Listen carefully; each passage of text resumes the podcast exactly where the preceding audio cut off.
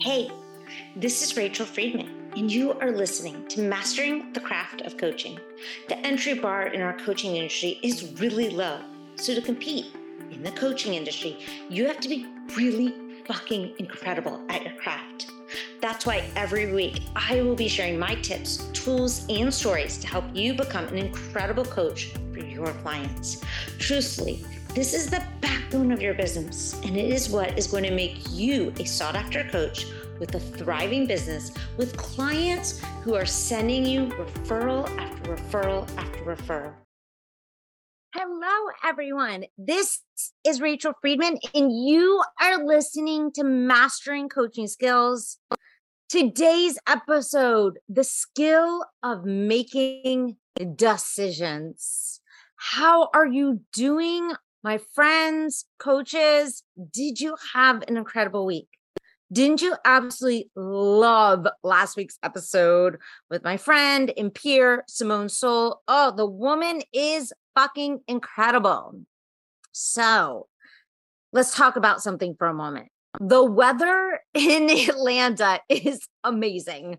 Fall is the best time of year here, guys. Seriously. I know opening the podcast with the weather, but seriously, it is gorgeous. And I hope wherever you are, it is gorgeous too. I literally spent hours on Saturday, Saturday outside in my egg chair reading, and it was glorious. So, anyways, today I want to talk about making decisions and why, as a coach, this is an important skill to embody from the inside out.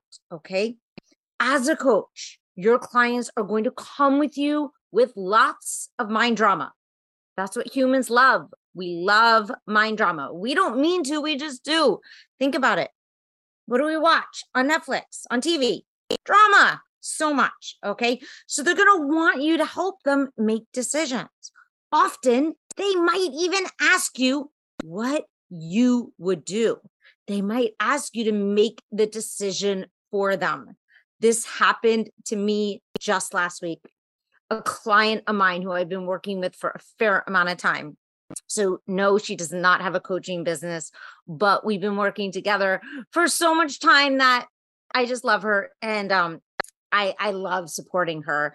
And so she's been trying to make a decision on whether to stay at her current job or transition to a new position she has been offered. And she wanted me to make that decision for her. She wanted me to make that decision for her. I can tell you because she doesn't want to have to be responsible for that decision. What comes along the way when we make decisions is so often guilt, shame, regret. In all of this, I want you to know is optional. And that's what we are going to talk about today. Okay. So your clients will want you to make decisions for them. And you are not doing them any good if you do that. You are literally sucking their light, their power away from them. That is not our role.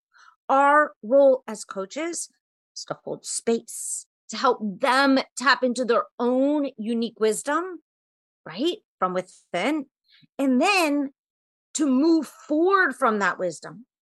Our job is to teach them how to handle all emotions, how to process their emotions. So even when a decision goes AWOL, even when a decision goes absolutely, you know, against everything they were thinking or wanting, that they can handle it our job is not to tell them what to do, and our job is not to make decisions for them. And I'm preaching a little bit about this right now. An old yoga client of mine used to call me Rabbi Rachel. So I'm going to step into Rabbi Rachel mode here for just a moment. I don't want you making decisions for your clients for many reasons. But for first and foremost, it is not in service of your clients. They will then be dependent on you forever. That is not the goal as a coach. Okay. We want to teach them, we want to show them, we want to help them see that they are powerful, sovereign beings. Okay. Number two, why don't you want to make decisions for your clients? Why don't you want to tell them what to do? Because then the responsibility lays on your shoulders, right? They get to place blame on you. This, uh-uh, not good. Okay, my friends. So now that we are clear, right? I've talked about your role as a coach before.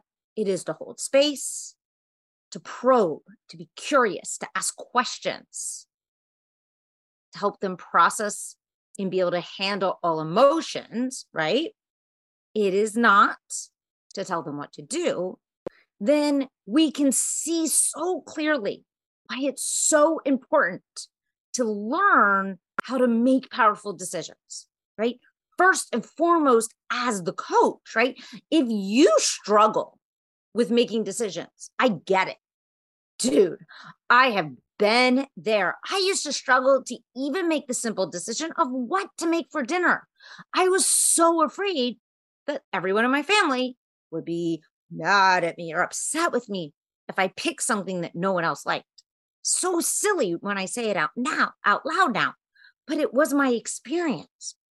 And I can tell you, I was afraid to make decisions out of right people pleasing I was afraid to make decisions because I didn't want to feel the repercussions of a quote, bad or wrong decision. I didn't want to feel those negative emotions.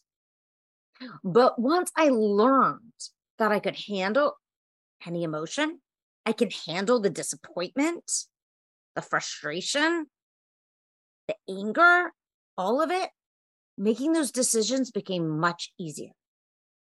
So why is it important that you are also powerful in your in and of itself as a coach in your ability to make decisions? Because when your clients come to you and they struggle with making decisions, which many people do, let's be real, okay? Then if they are struggling and they're like begging you, for example, to help them make the decision, you might end up slipping a little bit and falling into the pattern of telling them what to do. You might fall into that hole of instead of holding the space for them, almost convincing them what you believe is the right answer. Remember, as a coach, your job is to put that stuff to the side. You don't know what is the right answer for your clients. You will not be able to coach clean. I'm just going to be blunt right here. I'm not, I'm going to be honest. If you are not able to make powerful decisions yourself, literally make a decision, move forward, and not beat yourself up. That is the key, not shame or guilt yourself.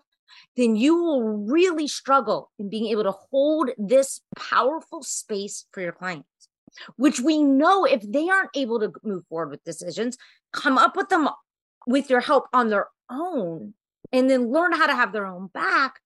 They're sabotaging their goals, their desires, their results.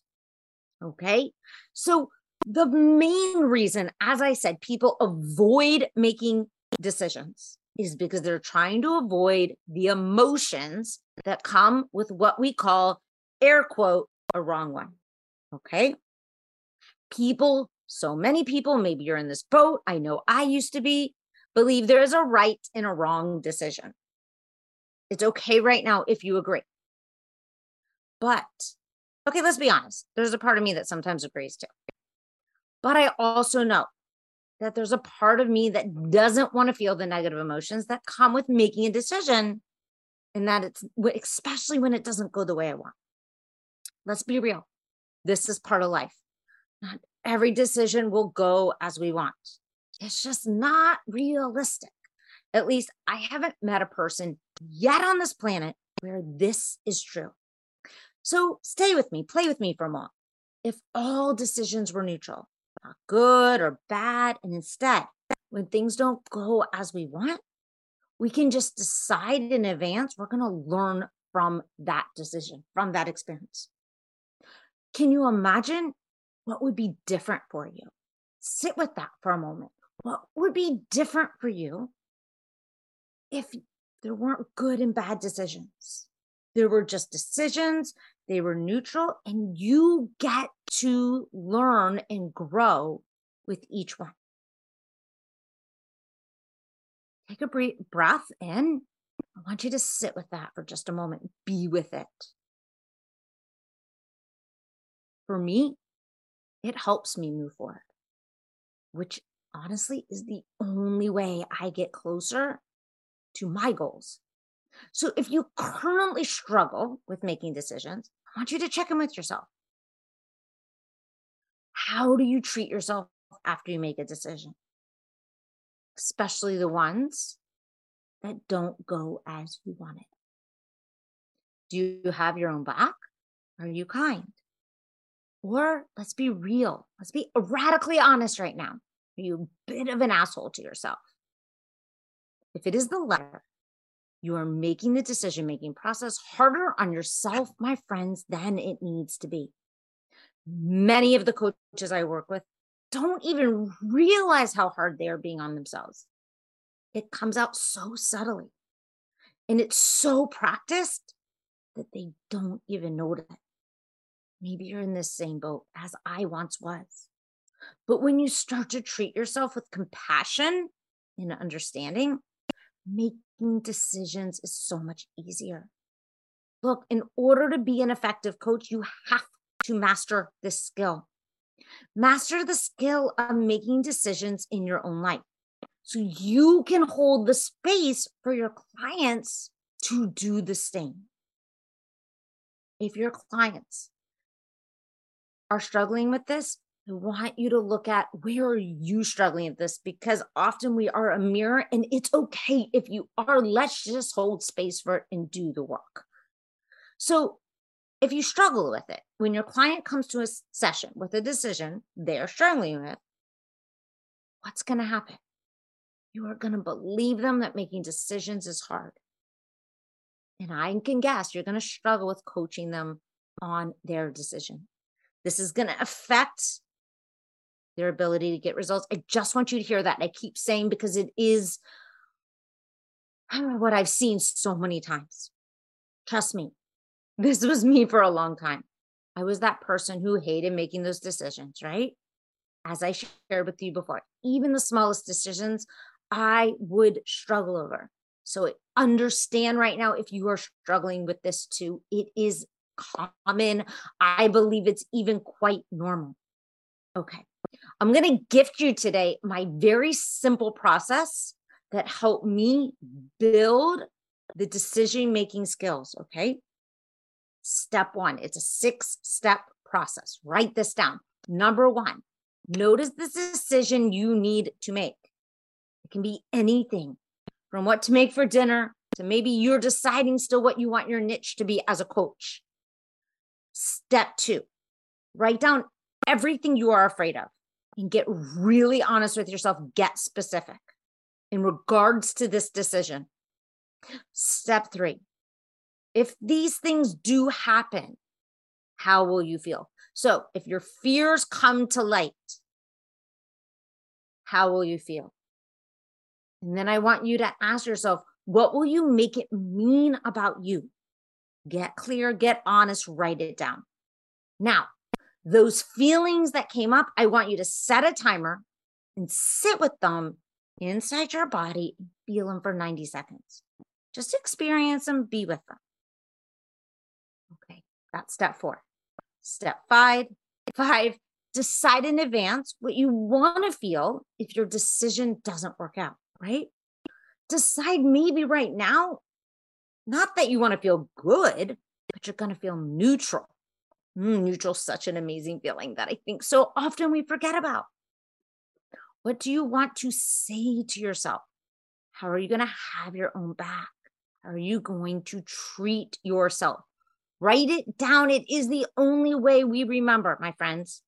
And then step six, you have to practice that feeling. If it's the feeling of neutrality, got to practice that. And you got to do this over and over. You've got to repeat these steps over and over till it becomes more ingrained. Okay. So, step one, notice the decision you need to make, write it down.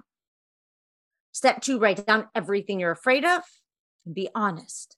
Step three, if things happen, tap into how you will feel and what will you be making it mean about you. Important. Don't tell yourself, I don't know. Make yourself answer. Feel all the feelings for 90 seconds. Decide in advance what you want to feel instead if it doesn't work out. What do you want to say to yourself? How do you want to treat yourself? Step six, practice that feeling and then do it over and over and over again. Trust me, getting good at this skill isn't easy. It's simple, but it's not easy. Okay. At least if you're anything like me, friends, only because your brain is currently trained to avoid the discomfort instead of moving towards it. We all are. It is very primitive in our being. Look, to be honest, for me, the more I practice it, the easier it gets. It's really true with everything, any skill in life. Okay. So go to work on it. These skills are going to make your life better. I will guarantee it. Your coaching more effective, and it's going to really help your business thrive, which is, I know what each of you wants. Literally, it's not optional, in my opinion. So, ready to take your skills to the next level? This is just the beginning. The fastest way to elevate your skills is to put yourself, my friends, in a room of coaches who also want to elevate their skills. It is that collective um, intention, it is powerful beyond words. So, practice your coaching skills, get feedback, so important from a mentor, from peers. And then we've got to apply that feedback to your coaching. You've got to get coached on your blind spots. I do every week. I really recommend that you are. If you're not, why not? We can't see sometimes what's right in front of us. And then, of course, it is so valuable, my friends, to have a space to mastermind with other coaches who have different brains, right? That's the beauty and can see things from other perspectives. It's so beautiful then to be able to navigate difficult conversations, different coaching situations, and it will help you up level and elevate your coaching to be able to see other ways to manage and navigate your calls. Look, let's be real. You've got to have a core set of tools and coaching techniques. And I recommend proven ones based on neuroscience, psychology, right? Eastern Western medicine. And put those in your coaching report repertoire. And you got to practice them until they become second nature. I can't say that enough. Any skill, whether it's the skill of making decisions, the art of coaching, the craft of coaching, requires repetition. Okay. And if all this is like, yes, Rachel, it sounds amazing. This is what we do in the Live Your Dharma coaching program. Exactly this. Look, so if you never again want to wonder, wonder, wonder if your coaching is effective, if you never again want to wonder, do I say or do on a call? Or how to nav- navigate a difficult client situation, this is it, my friends. I will guarantee, I guarantee the program. You can stop doubting yourself. I promise you. You can stop questioning your tools, feeling confused about your coaching or your niche, or fearing that you won't be able to deliver on your promise. Look, guys, the last round for 2022, it starts in November. So the doors are now open. I want to invite you to apply and join. Once you apply, you're going to be um, sent a link to book a call with me. It's really just to make sure that the program is a good fit for you. If it is, we'll, move forward. I'll tell you the next steps. If it's not, I have lots of resources to send you in a different direction. I want you to know right now if you apply early before the 15th of October, you save $500. Okay? And you get access to all the modules as soon as you join which is amazing and it's there are tons of them that you can dive right into. Okay guys the link is in the show notes if that interests you. And if not do yourself a favor it, find this type of support okay? If it's not here no harsh feelings but i do want you to be able to embody these skills because for me it's not just about you know, you, it has actually a compounding effect on all the people out in the world that you can be helping right? And that impacts not just them, but that impacts their families and the people they surround themselves with. This, I believe, is how we're going to make our world a, a really a better place. Okay, my friends. That's what I have for you today. Work on the skill of making decisions. It will change your life. It has changed mine. And I will see you next week for another great episode. Till then, namaste. And if you've never heard namaste, it means the light in me sees and honors and respects the beautiful light. Thanks for listening to this episode of Mastering the Craft of Coaching. If you want to learn more about my work, come visit me at rachelbethcoaching.com. Hope you have a fantastic week. Till next time, see you then.